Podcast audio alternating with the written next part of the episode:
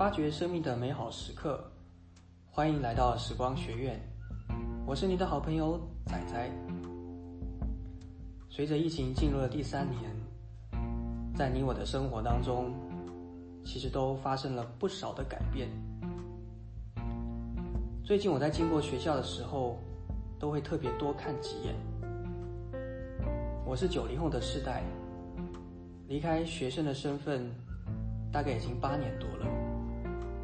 校园的生活对每一个人来说有着不同的意义。不知道各位听众朋友最印象深刻的校园生活是哪一段呢？对我而言，我最印象深刻的时期就是高中这段时候。我认为高中阶段的青年是融合青涩与成熟、叛逆与顺从的交界期。我们努力探索成人的世界，却时常回到校园这座避风港。疫情迫使学生的学习必须透过线上学习来完成。或许线上学习之外，在学校的生活有更多事是我们事后想起来还不错的经历。在团体生活当中。我们永远在找寻一群同伴，一群属于我们的人。我们决定要参加什么样的社团，付出多少的时间精力，决定下课放学之后要跟谁走，决定要用怎样的心情来面对同学。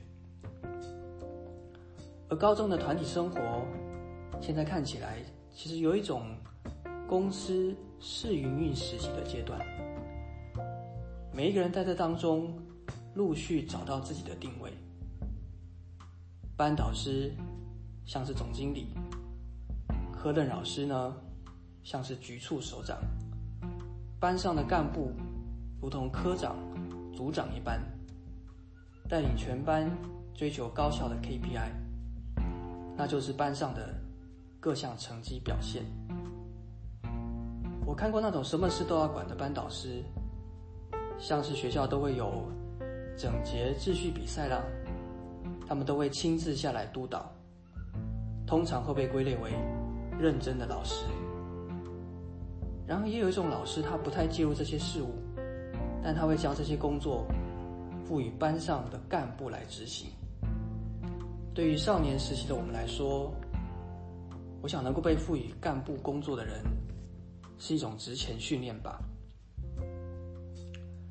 这些干部无论是班长、风纪、卫生股长，他们既没有导师拥有本质上的权威，其实在人事的历练上，也和多数的同学是一样的。他们却要执行管理的责任，这是一个吃力不讨好的事情。但就是这样的生活，是线上学习里面无可取代的事情。举一个简单的例子跟大家分享。以前我们每一周都要参加升旗典礼，班长就必须把同学从教室带到操场。这一段带队的过程，其实就是在学习流程化的管理。你必须提早多久集合大家，哪些人最后必须关门关窗，都是要安排的。带队行进，最后到整队，又好像担任科目的小老师的时候。时常需要收发作业，这些工作如何安排，都是训练一个人学习流程做事的过程。这些都是虚拟的学习，无可取代的事。今天与大家分享属于九零后的成长故事，发掘生命的美好时刻。时光学院，我是仔仔，我们下次见。